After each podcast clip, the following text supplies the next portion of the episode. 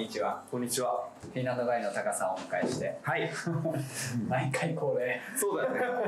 たらくじ氏に話しに行かなくちゃと思うようになってるんです。最近。僕はもうじゃあ何回もフィンランドの話をこうやって聞けるという。そうね。いやいやこっちは。フィンランドに行ったことまだないのにフィンランド何回も行った。なんか僕もあのなんだろう本とか書いててさ、そうだよね。講演会するときにさ、なんか。行ったことないくせにフィンランドではい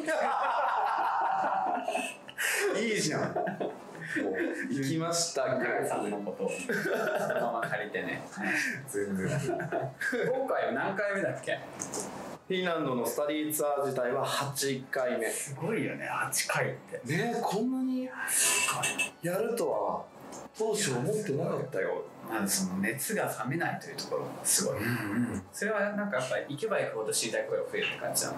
はちかいめあるって知りたいこともあるし、うん、やっぱり一人でも多くの人と共感したいっていうのはある。うん、同感してもらわなくてもいいから、うんうん、共感、うん、同じ共に感じて何を思ったか、うんうん、なるほど、確かになんかお互いに話し合いたいなと思う、うんうん、今回はなんかテーマがあったんだけど、うん、なんか去年先生の現場でやったからひなのの事例からなんか教育者として何ができるかを考えたいなと思って、うん、なるほど。なんかちょっと違うの教育者っていうのはサクさんの中でどうしてもずっと教育をしてきたっていうのもあるし、うん、先生としてっていうのもあるし、でも教育者ってさ、うん、先生だけとは限らないし、会社だったら上司と部下の関係もあると思うし、家族だったら親と子供とかかもしれないし、でもちろん学校だったら先生と生徒とか、うん、教育教える立場育てる立場の人たちっていうのは、うん、まあいろんな人たちがいるわけで、うん、まあ、そういう視点でなんかこう抽象化したかったのでシステムそのものっていうのは難しいと思ってるから、うん、なんかこうヒント、うんうん、日常でできそうなヒントを得たいし、もっと言語化したいなっていうのがとてもあって、今回はゴールデンウィーク、うん、このゴールデンウィークでの健康、日本では健康が変わるゴールデンウィークにみんなでそう日本にいないいいんじゃないいいのかなと思いながら言ったんだけど参加者の人は学校の先生が多かった。えっとねちょうど半分学校の先生だったよ、うん、みんな行けてよかったんだよね。そうだよ、やっぱり一度もあの担任の先生をしている人たちにとっては学校一日もお休みをしなくていい、うん、授業をで参加できる機会は多分後にも先にもじゅうれんきゅうってそんなに、ね、なかなかないんじゃないかなと思って、毎年作ってほしいよね。そうだから初めてやったゴールデンウィーク、うん、そうじゃないね、うん、でなんだっけテーマが教育者。そう、フィーナの事例から教育者として何ができるかを考えるっていうのがテーマで、なんかどっちかって言ったらフィンランドの在り方に触れたくて、そう、そういうテーマで行ってきた。え、今までは今回はちかいめじゃない？そのななかいめまでは、まあ、ざっと言うとどういうことをテーマにやってきたんだっけ？あえっとね、起業家精神はどうやって身につけてるのかとか、ちょっとあの動画撮ってるから掘り起こさないそうそうそうかそう、起業家精神の時もあったね、うん、うん、あとは人生をテーマにした時もあって、うん、こう生まれるところから亡くなるまでどんな風な関わり方をしているのか、もうちょっと広い範囲で、だから介護施設に行ったりとかした年もあったし、フィンランドの人たちがどのように生きるということをこう向き合ってるかみたいな、うんうん、そうそうライフをテーマにした回もあったし、最初はもうそれこそ本当に教育ど真ん中というか、どういう教育してるかみたいなね、そうそうそうそう、うん、学校ではどんなことやってるかみたいな、うん、そう、うん、だから結構インタビューを白山した今回、うん、うん生徒たちにもしたし、うん、先生たちにもしたし、うん、校長先生にもしたし、おー、すごい、それぞれの立場に、うん、どういう先生がいいと思うっていうのを面白いね、すごい聞いてきた、それぞれ、うん、なんかは印象に残ってることある？それはあったなんか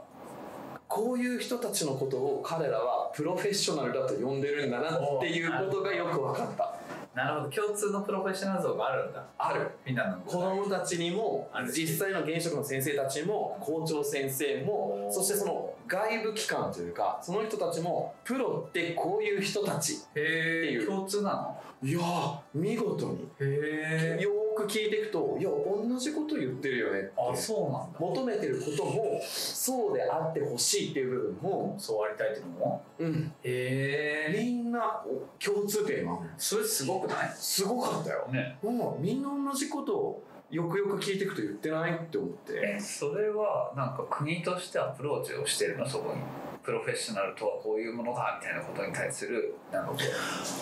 あだってみんなはそう思ってるっていうさ、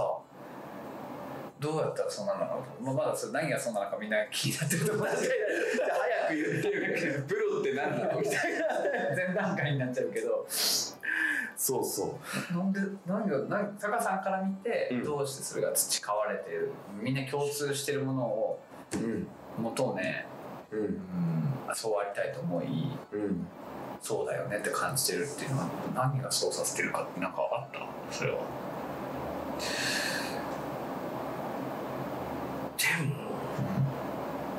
そういう人たちが教育に関わらず、うん、とても多い国民性かもしれないです。そうなんだ。でかつこの仕事ではそういう人であることが大事っていうのをみんな共通にしか思ってるし、そうやって育してもらって育ってきてるから、なるほどね、それを今度もするっていうのはあるかも。うんうんうん、なるほどね。でもあんなにプロフェッショナルっていう言葉を、うん、こんなに聞いたのは初めてかも。もう前が耳に届いてなかっただけなのかもしれないけど、うん、すごく気になるぐらい、いやどこ行ってもプロって言うなと思って、うん、同じどういう文脈出てくるの？その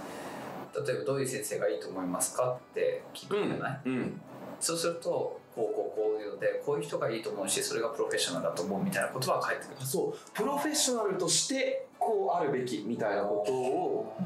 中学校 に,さん 年生ぐらいの子も言うし、先生たちも言うし、校長先生もプロとはみたいな部分も、プロとしてみたいなところとか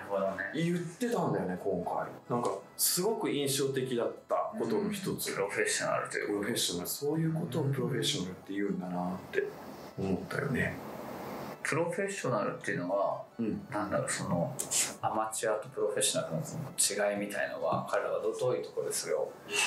それが答えなのか分かんないけど、あでも答えだよ。彼らが言うプロアマチュアっていうところなのか分からないけど、彼らが言うプロフェッショナルとは相手の話をよく聞いていて、それに対して答える、おー、なるほど。とてもシンプルでそのままなんだけど、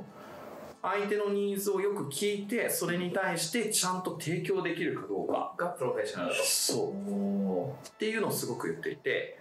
なんか生徒が求めてるのも、どんな先生であってほしいって言うと、うん、話をよく聞いてくれる人っていうんだよね。へー、それどうして？どうしてみんなそういうの？えっとね、いろんな答えがあったんだよ、うん、聞いたんだけど、うんうん、である子は何て言ってたかっていうとね、例えば、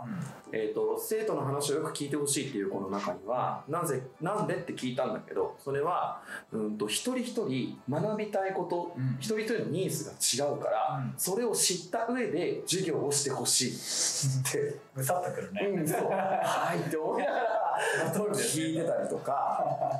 したのと、あと生徒の中にもいいアイディアを持っている子がいるから、あ、なるほどね、だから生徒の話を聞いてほしいっていう子もいたし、先生よりもよっぽどいいアイディアを持ってるかもしれないよ、もしかしたらね。だからなんか話を聞ける人であってほしいっていうのも言ってたし、で話っていう点でもうちょっと深く言っていくと、うん、続けて聞いてみたんだよね、うん、中学校 に,さん 年生に、うんと、話が聞ける人と話が聞けない人の違いって何だ、何だと思うって聞いたら面白かったのが、それはパーソナリティの問題じゃないって返ってきて、性格的なものでしょ、あ、そうなんだって返ってきた。で続けて別の子が言ったのは、いやー本質的って思って、いや中に中さんだよ、なんて言ったかというと、話をを聞こうと意識している人か自分がたくさん話したいと思っている人かの違いじゃないっていうところを見てそりゃそうだもうそりゃそうだとしか言えないなと思いながらでもねとても思ったのはなるほどなって今回思えたことがあって、うん、それは何かっていうと、えーと、先生として話を聞こうってしっかり思って自覚しているつもりではいたの、うん、だけど大切なことは聞く側が聞いてるよっていう自覚だけではまだ足りなくて、うんうん、その話している相手がタカさんは話を聞いてくれている人だと認識しているかどうかがとても重要で、ね、こっちは聞いてるよと思っててもいやいやぶっちゃけタカさん話聞いてくれてないからってもし思っててももう言わないじゃん中に中さんぐらいだ、ね、どんなサービスにおいても相手もいやこいつ聞いてねえしじゃないけど言ってこないじゃん、ね、あなた話聞いてないですよ確かに確かにだから変態されながら聞いてるって聞いてるもんねそうだからこの人はよく私の話を聞いてくれていると思っているかどうかがとても重要なんだなっていうことをやっぱり彼らの話を聞いてすごく思ったんだよねそうじゃないと多分それに対してああ分かった分かったって言って出してるものがいやそれじゃないんだけどなってもし思ってたら聞けてないんだよね結局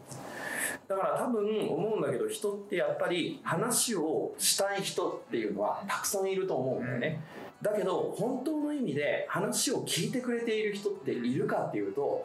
そっちの方が少数派だと思うわけよ確かにっていうそうだね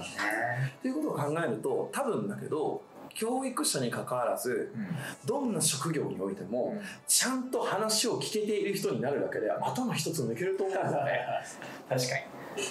に、うん、相手のニーズを聞く前に提案する人っていっぱい、うんそうだね、実はいたりすると思うんだよ聞いてるふりしたりねそうそれまだ求めてないんだけどなっていうとか、うん、確かに確かにだからまずは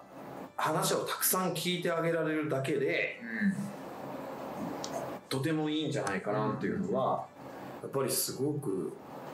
それはさ今はさあの学生の子たちのさ立場から私たちもやっぱ話聞いてほしいなと、うん、私たちにだってアイディアがあるし、うん、私たちだってやりたいことがあるから、うんまあ、先生が情報提供してくれるのも嬉しいけど聞く時間を作ってほしいのが彼らの考えだったわけでしょ、うん、でそれがプロフェッショナルであると、うん、で先生たちもそこがそう思ってるわけじゃない思ってるそれをどうしてだったらその学生との話を聞くことがとても大切であるっていう多分そうやって教員養成の過程を踏んできてるっていうのもあるだろうし、うん、校長先生もそれが先生の役割ですって言ってる言ってる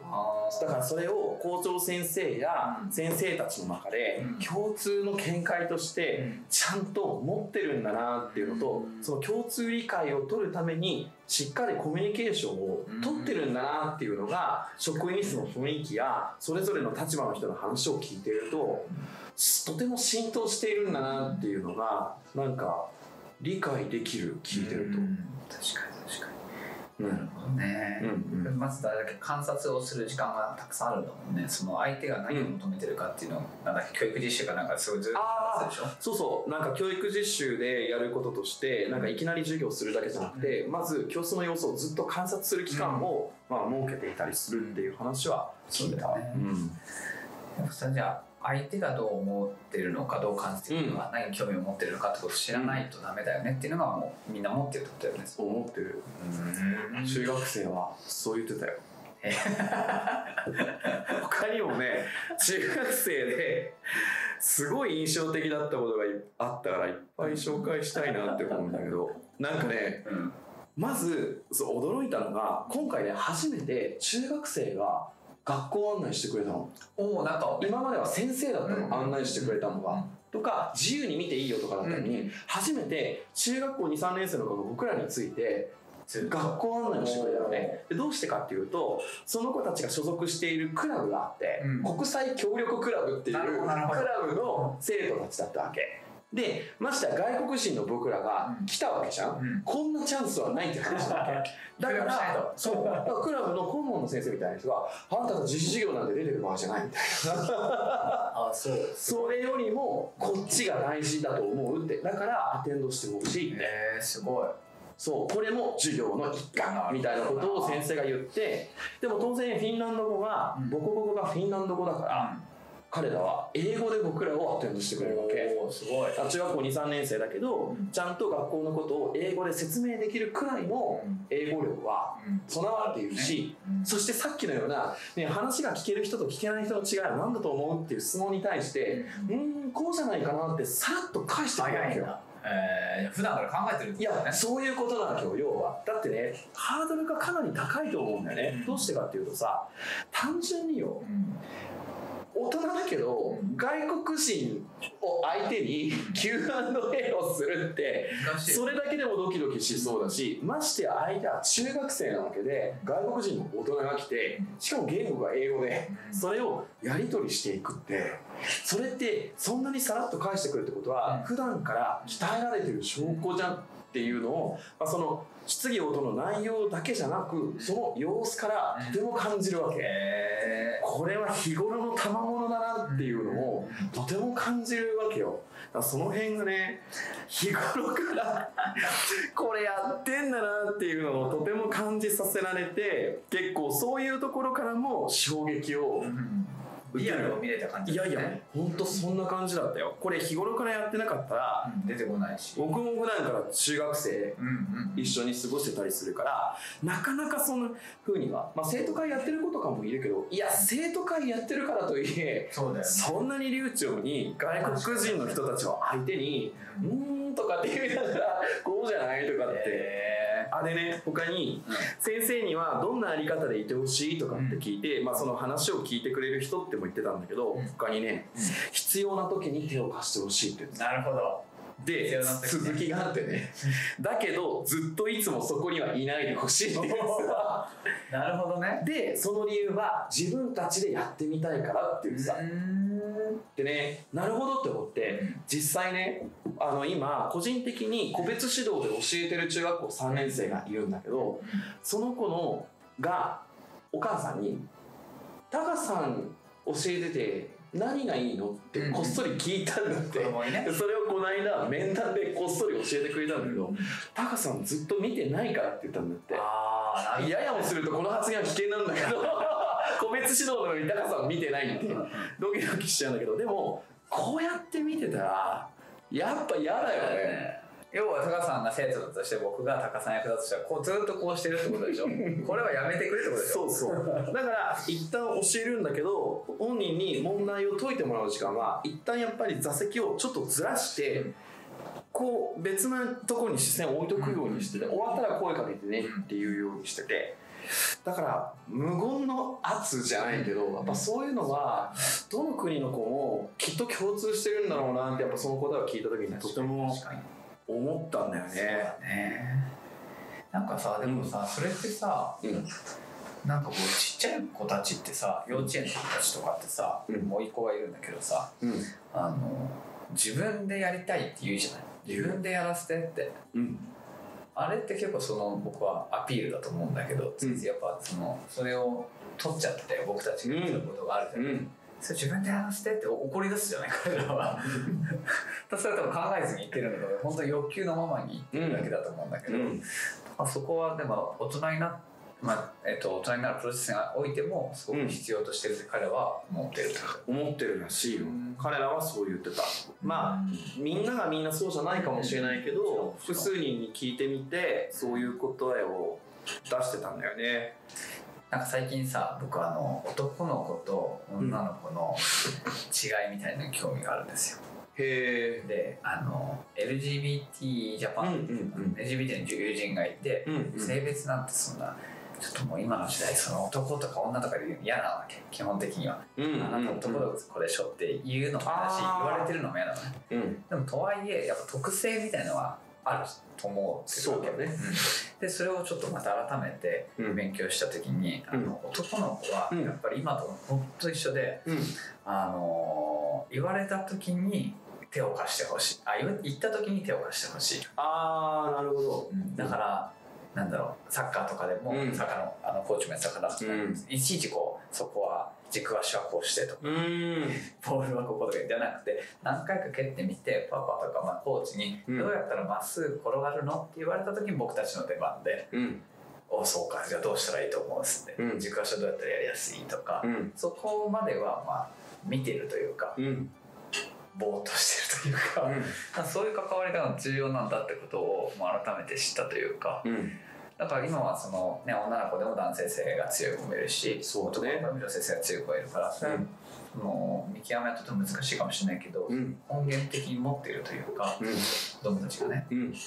それはその子たちがいるようにフィンランドの子たちも含めて、うん、それはあるかもね。でもそれをフィンランド先生がちゃんと理解してやろうとしてるってところは違うよね、うん、子供たちとちょっとねそう、うん、だからすごく印象的だったなってね、うん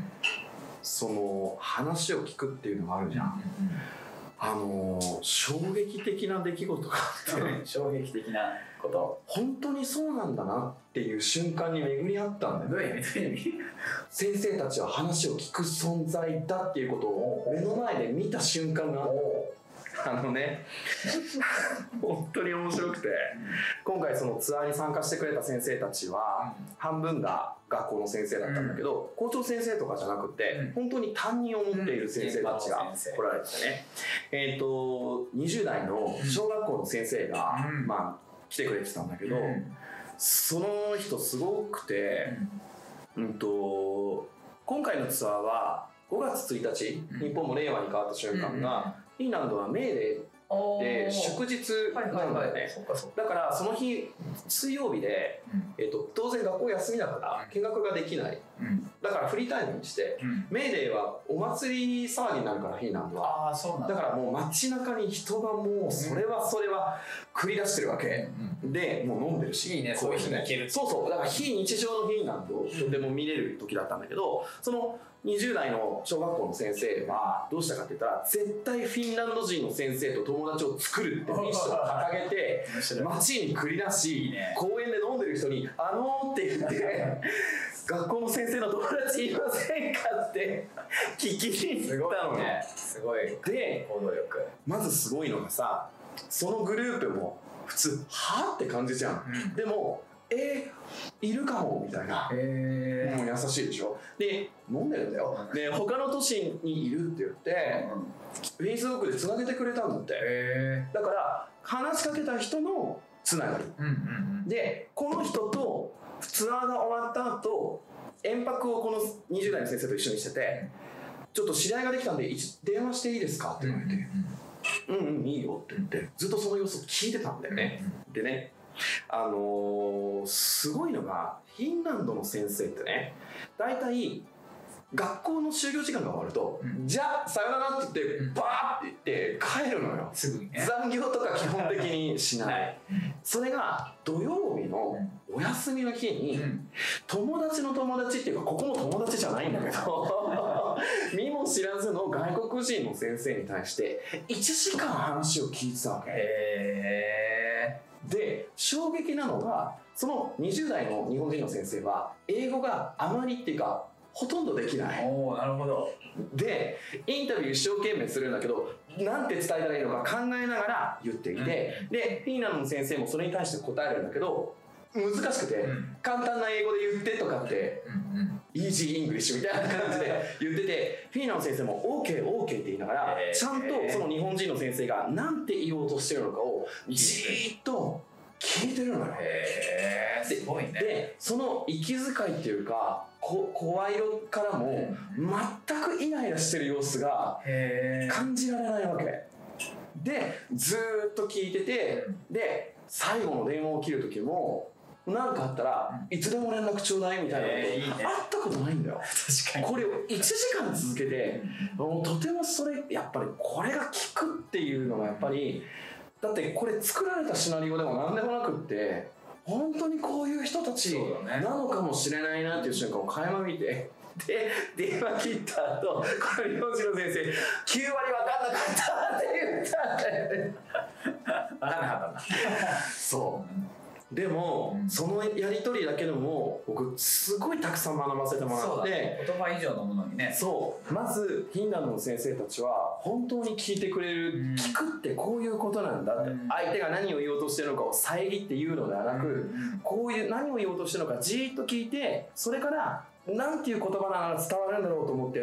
簡単な英語簡単な英語っていうところですごくやっていたんだよね。でそれがまず聞くってこういう姿勢なんだなっていうのが一つ、うん、そして二つ目はその日本人の先生もすごいなって思って、うん、僕も英語にコンプレックスがあるから、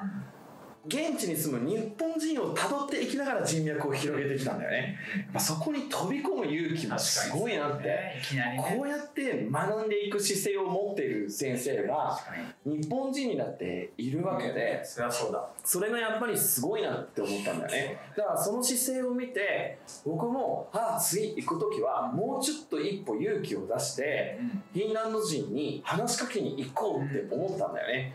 でその様子を見ていて思えたっていうことは、こんな姿を見る彼のが担任しているクラスの子供たちはそうだね、そう思う可能性があるじゃん。チャレンジしてみようってね。そうだからやっぱりそんな先生に教わっている子どもたちがみんなそうなるかどうかわからないけど、誰かいるかもしれないじゃん。そしたらその子の人生は何か変わるきっかけをつかむかもしれないじゃん。だからやっぱり学び続けようとしている先生ってすごく大事だなって思ったんだね。だこれも教育者の在り方としてとても大事なことだなって、なんかそのいちじかんのやり取りを見ててすごく勉強になったんだ、いろんな意味で。でね、そのツアーの半分はいわゆるその先生じゃない人たちがいらっしゃってるんだけど、今回ね経営者の方もいらっしゃって、うんうん、えーと中部地方の方たちだったんだけど、なかなか有名な人なんだよね、その地域では。でね、その人たちが言ってたことがとても学校の先生にとっては勇気になる言葉だなって思ったことがあって、うんうん、経営者の人たちってねってあの振り返ってみると、みんなあの時の先生が良かったっていう話をする人がとても多いんだって。えー、そうなんだ、うん、だからみんながみんなもちろんいい先生かどうかはわからないけれども、でも経営者の多くの人たちはあの時の先生が良かったっていう人たちがとても多いんだよって、えー、だから先生っていう仕事ってとても尊い仕事なんだっていうのをこのふたりの経営者がねすごく先生たちに言ってたんだよね、うん、だからねこういう機会もないだろうなっていうのがすごく嬉しくて、ね、学校の先生自体が日頃褒めてもらえるっていうか認めてもらえる時間ってどれだけあるんだろうって思うんだよね。確かに。だからそれがとても印象的で、うん、である経営者の人は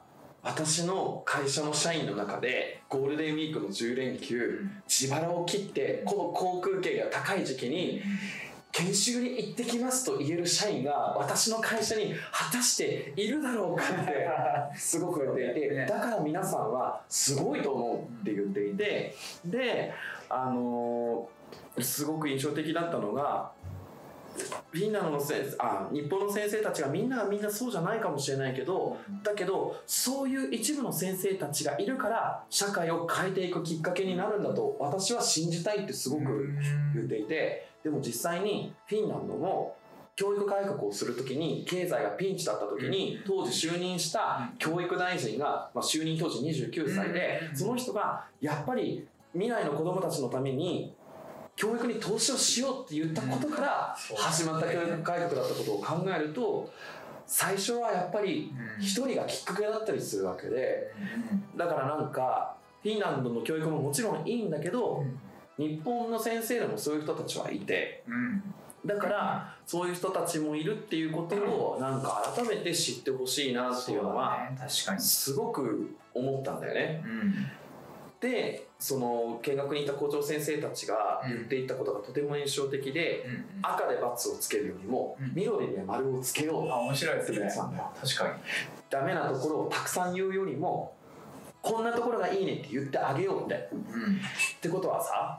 学校の先生たちってなかなか褒められたり認められたりする機会が少ないんだろうなって、うん、そんな環境の中緑で丸をつけていくってね難しいだろうなって。確かに確かに。だからこそ学校の先生も褒められたり認められたりする機会があったらいいなっていうのは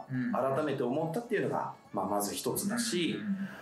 他にもね、フィンランドで言ってたその赤で×をつけるよりも緑で丸をつけようで印象的だったのが、できないことをできるようにするっていうこともそれは悪いことではないし、いいことでもあると思う、うん、でもやっぱ大変だよねって、うん、それよりもいいところを見つけてそれをより伸ばしていくと、その赤で×がつくところは霞んでくるから、うん、だから緑で丸をつけてもっと伸ばしていこうっていうところをフィンランドは大事にしてるんですっていうことをすごく言っていたんだよね、うんうん、フィンランドはっていうのはすごいよね。うんね、そこはね校長先生はそういうフレーズで言ってたね。ねえ、うん、それはみんなで考え抜いてさ、そこになんかコミットじゃないけど、まあ、それを信じ、うん、そうしてるんだっていう気持ちがないと、うん、日本をこうしてるなんて言えないもんね、あの中ね、うん、だからねやっぱり一歩引いてみて思うのは、うん、うんとフィンランドってあ教育で話す上で大切にしたいなって思うことは、うん、教育の目的と教育のゴールと教育の目標のみっつをしっかり整理して考えることが大事だなって思うんだよね。で、教育の目的は何ですかっていう問いがあったとしたら、僕はフィンランドを通して見ていて幸せな自立をすることが目的だろうなって、だからでもそれって日本も同じじゃないかなと思っていて、確かに幸せなだけでもダメで自立だけでもダメで、幸せかつ自立であることが大事で、じゃあそのためのフィンランドの教育のゴールは何かっていうと、一つは良き納税者を育てることだなって思うんだよね。そうかそうか、なるほどね。なぜかというと学校教育が無料で、それは税金で成り立っていて、だったらフィンランドの場合は自分が何が幸せかが分かっていて、自分の強みが分かっていて、それを生かして仕事をすることができれば幸せな人生なわけで、かつ税金を納めてくれるでしょ。だから高学歴ニートを育てるわけにはいかないんだよねだからそうすれば国はちゃんと税金が来るわけだから、それをまた還元していくことができるでしょ。だからウィンウィンだよね、うん、そういう点では。だから幸せな自立っていう目的があって、うん、その制度を保つために良き納税者を育てていくっていうのが一つのゴールであると思うんだよね、うん、そのためにはいいところを見つける必要があって、うん、個性を生かしていくためにそれが目標になると、うん、だから赤で×をつけるよりも緑で丸をつけようって言ってるんだろうなって思うんだよね、見てて。なるほどね、うん、なるほど。なんかさすごく今感じたのが、それもやっぱ目的とゴールと目標を達成するために、うん、僕はその定時にしっかり変える、うん、時間が終わったらじゃあ帰るわってなって、うん、その自分の時間を作ったり元々の時間を作るわけじゃない、うん、日本ってさこれを削ることによって、まあ、日本って言ったらしてないけど、うん、多く僕も含めて多くの人はこっちを削った、削った方がこっちを循環できるというか、うん、いう気持ちにな時があったわけ、うん、例えばソースで分かりやすいんだけど、練習すればするほど上手くなるはずだ、うん、でスランプになったらもっと練習しなきゃもっと練習しなきゃ、うんフォームがおかしかったかな、うん、なんかおかしかったかな。でも実はその家族とのうまくいってないことがなんかストレスとなって、うんえー、スランプを陥ってるってことが結構あって、うん、その選手の中で、うん、なんかその自分を幸せにすることが目の前の人を幸せにすることにつながるっていうことをすごくなんか実践してる、うん、っていうのはなんかすごい感じたというか。そうだね、うん、だからね犠牲って感じはしないよね。しない、うん、しかも、うん、頑張るとは力いっぱいすることではないってことを、うん、多分認識してる、うん、校長先生が言ってたのが、うん、職員室とは、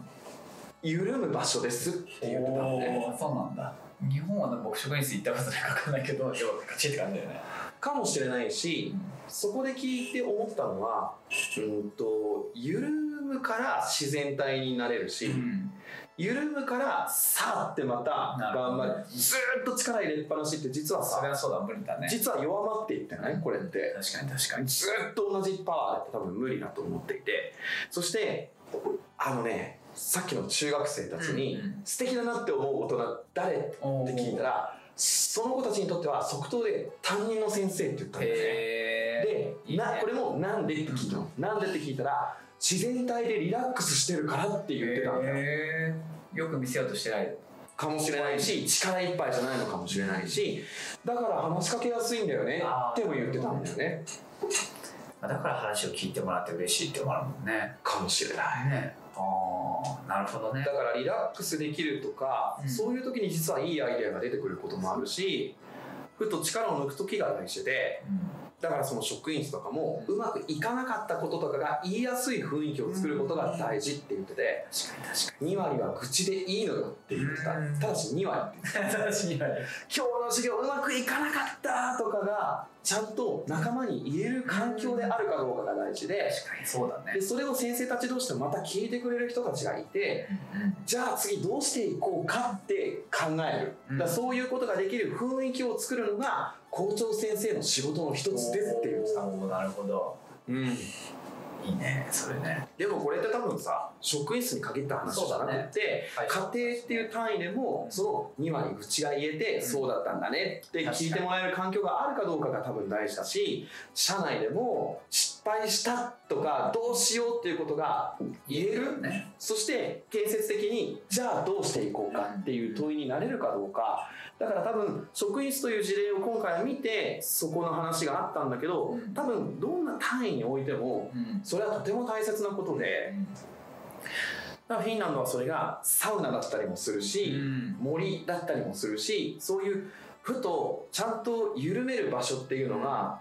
あるんだろうなっていうのはすごく改めて思ったんだよね。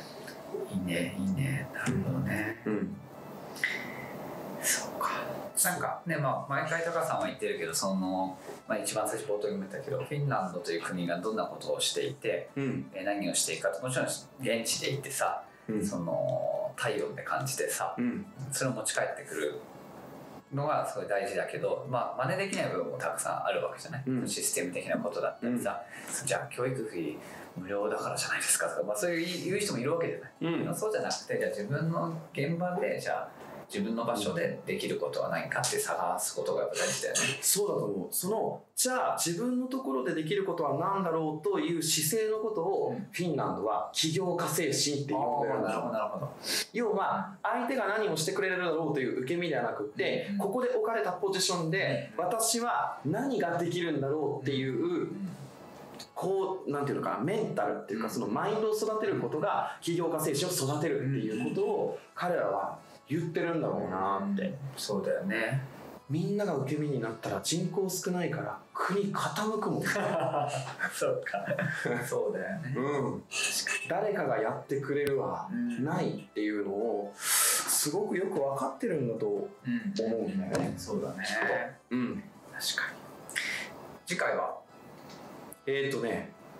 今正式決定じゃないけど今のところ、うん、今年のじゅうがつをまたのじゃないですか。またあの重要な時にねってかあの即位の例があるあたりで非国民だ、うん、また行く日本にいる子いないと非国民なわけじゃないまあねまあねでそのじゅうがつ下旬とじゅうがつ下旬ねいちがつ下旬、うんうん、いちがつ下旬はヘルシンキ周辺じゃない年で、うーん、ヘルシンキもいいんだけど冬だからちょっと暗いね、うんうん、でもヘルシンキでオーロラが見えることってなくて、あせっかくだからオーロラ見えること、うん、おすごい暗いしおいやもうオーロラツアーではないんだけどただいやいいんだよいいんだよだけどせっかくだったらもしかしたら見れるかもしれない淡い期待をね、うん、オーロラ行くからね見える地域でちょっとそっちのつながりもできてきてて、いいね、だからそのオーロラが見える地域に行って、うん、そうするとより暗いフィンランド、その中で彼らは何を大事にして冬を過ごしてるかっていうのをもっと見れるんじゃないかと思っていて、いいとこだね。だからどうせ寒いし暗いからだったらもう行ってみようっていう、いいねそれ、その機会を今ちょっと考えているのと、あとは来年のゴールデンウィーク、うん、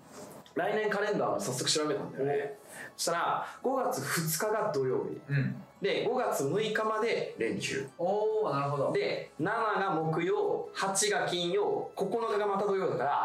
らななはちの木きゅうがお休み取れればいけると連休になるよっていうところ行けたらいいね、みんなね、うん、それでもね、うん、なったらいいなと思って。そうだよね、そうなんだよ。なんかあのーも, もちろん僕たちみたいに行ったことない人が行くっていうのも価値があるし、やっぱその、ま、何回も行くことによってさ、うん、あの受け取り方って全然違うしさ、うん、僕たちも成長してるし、うん、などの方々も成長してるわけで、うん、なんか知って終わりではなくてお互い成長してまた新たな発見ができる場になるっていうのはやっぱ高さが続けてる意味というか、ね、それ一回で終わってもいいところを、うんうんうん、何回もやってるっていうのはすごいよね。うんうんうん、なんか一人でも多くの人が見れて、うんうん、その人たちがまた目の前の人にやれることがあるとしたら、一、うん、人だけで現場で頑張るよりも、うん、そうもう今までひゃくにん以上の人と行ってきたから、うんうん、その先にまたひゃくにんずついるとしたら、そうだね、いちまんにん規模になるわけでしょ。そうだね、すごい。っていう方が自分が社会に貢献できることの一つなんだなと思ってて、だから続けようかなって今は思ってるんだよね。うん、じゃあ、ね、情報はコム大学で引き続き発信されてますか？うん、します。じゃあタカさんの Facebook か、うん、コム大学の Facebook ページで、うん、検索してもらえればフィンランドツアーをもう直接連絡いただければすごい、ね、全然答えるなそんなまどろっこしくいかなくても直接全然直接でいいですすごい、うん、すごい。ではありがとうございます。はい、ありがとうございました。